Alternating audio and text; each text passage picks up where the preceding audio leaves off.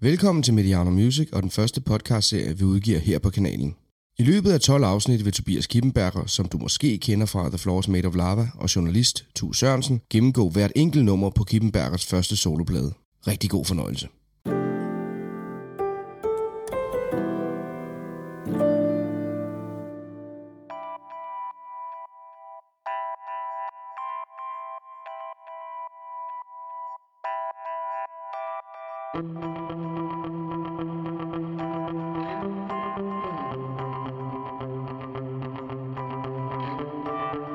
Mit navn er Tobias Kittenberger, og du lytter til podcasten Kron og Kirken og Garage.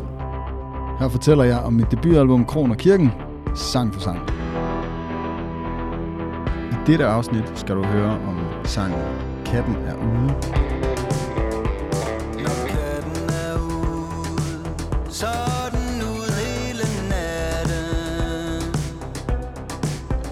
Katten er ude, er er starter med en bass-rytme, som min gamle kompagnon, Lars Morten Rock, hvor han har siddet og lagt et par forskellige lag på hinanden, og blandt andet den her rytme. Dong, dong, dong, dong, dong, dong, dong, dong.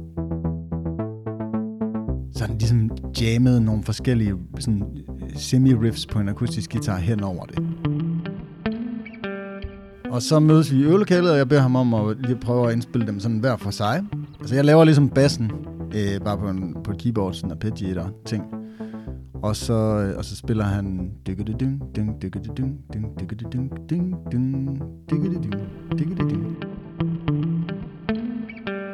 Det er sådan det, der driver sangen, og det er ligesom det, der var kernen af det, at jeg kunne enormt godt lide hans måde. Jeg ved ikke helt, hvad, hvad det er, han spiller egentlig, men altså, at han har sådan en, øh, han har sådan en stil på sin guitar, som han, øh, som fungerer helt vildt godt som sådan en drivkraft i at drive et nummer frem. Men da du får det tilsendt, hvad, hvad er det så mere præcis, der gør, at du tænker, om her er noget, der rent faktisk kan blive til et nummer, som jeg synes er fedt? Det er helt klart, fordi der er et drive. Jeg tror, der, det er nok det, der tænder mig oftest, når et nummer sådan skal i gang.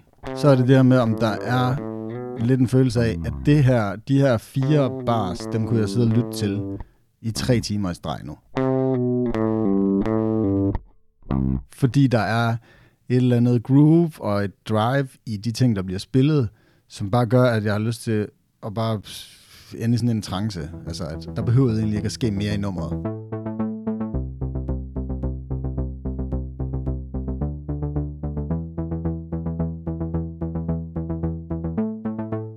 Stemningen i nummeret, det, den var sådan ret tidligt helt tydelig for mig, hvad der skulle ske med det. Og heldigvis så stod sådan visionen for nummeret, det stod ret øh, hurtigt klar for mig, så det var egentlig noget, et nummer, jeg fik komponeret over en enkelt eller to gange i øvelokalet nærmest. Og så var det ligesom noget, som jeg så sad og justerede lidt i øh, efterfølgende, hvor jeg, kan- jeg kan huske, hvordan jeg ligesom, hvordan jeg fik stykket groovet sammen ret hurtigt, og egentlig også fik lavet både øh, vers og omkvæd hen over det. Og hele tiden kan jeg huske, hvordan jeg ligesom i baghovedet bare vidste, at den her, den skulle have sådan en intro, hvor der kommer et instrument på ad gangen. Og så var det bare et spørgsmål om ligesom at lige få skabt den rette dynamik i det.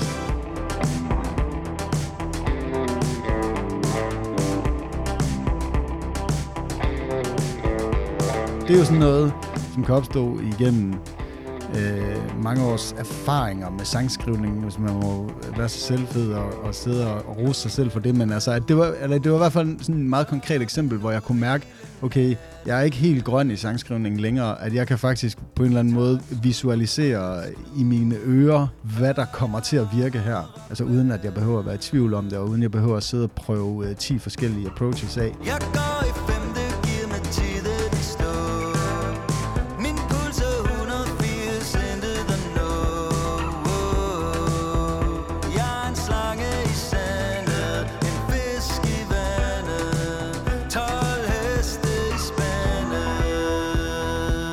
Hvad handler nummeret egentlig om?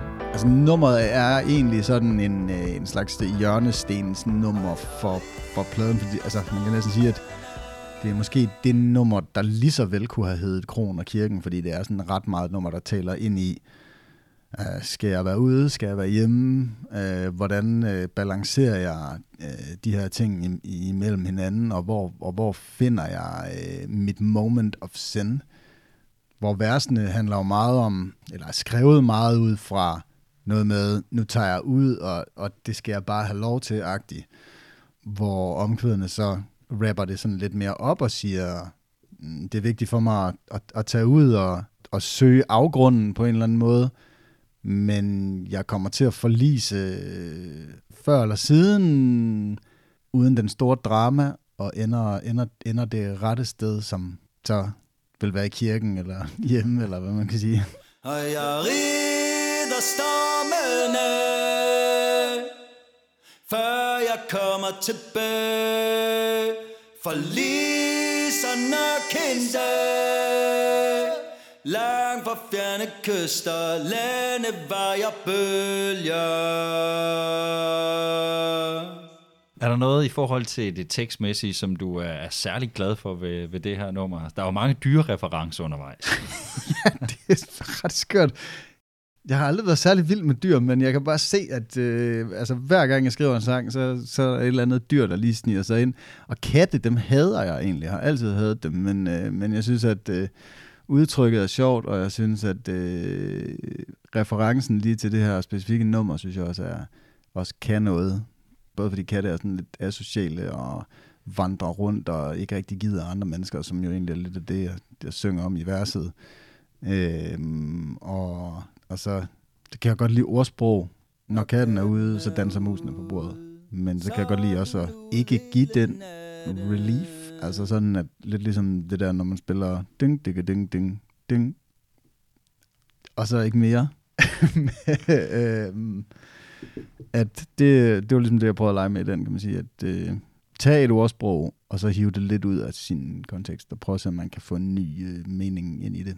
Når katten er ude, så er der rotter på loftet. Altså, når jeg laver alle mine sange, så føles de som singler. og jeg ringer til mit label og siger, jeg har den næste single! Yes, den er klar, jeg sender den nu. Måske skal jeg spørge på en anden måde, så hvorfor blev det så en single?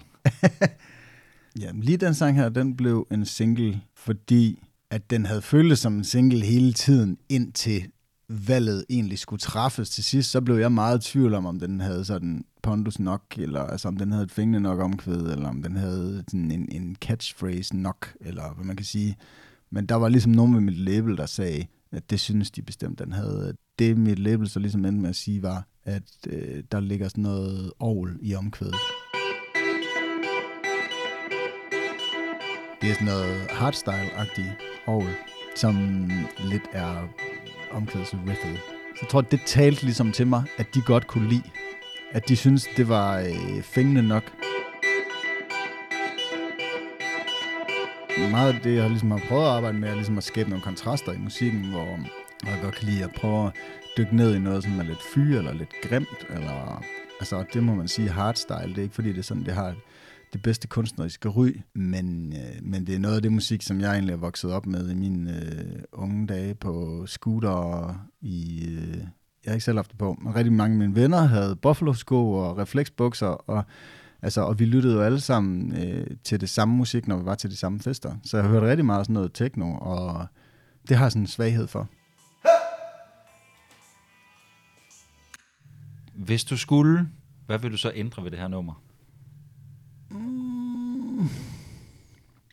Må godt sige ingenting. Nej, men der synes jeg også, altså, der er jo altid noget, man gerne vil ændre. Jeg tror måske, hvis jeg skulle ændre noget, så ville det måske være outroen. Jeg kan godt lide det, og jeg synes, det er meget sjovt at lave en reference til, jeg går aldrig hjem, jeg går aldrig hjem, men det er også lidt fjollet. Så det, kunne- det kunne man måske godt pille. Men så ved jeg ikke, hvad fanden outroen ellers skulle være, så ville jeg ligesom bare være et problem med det. Vi lader det blive så. Ja.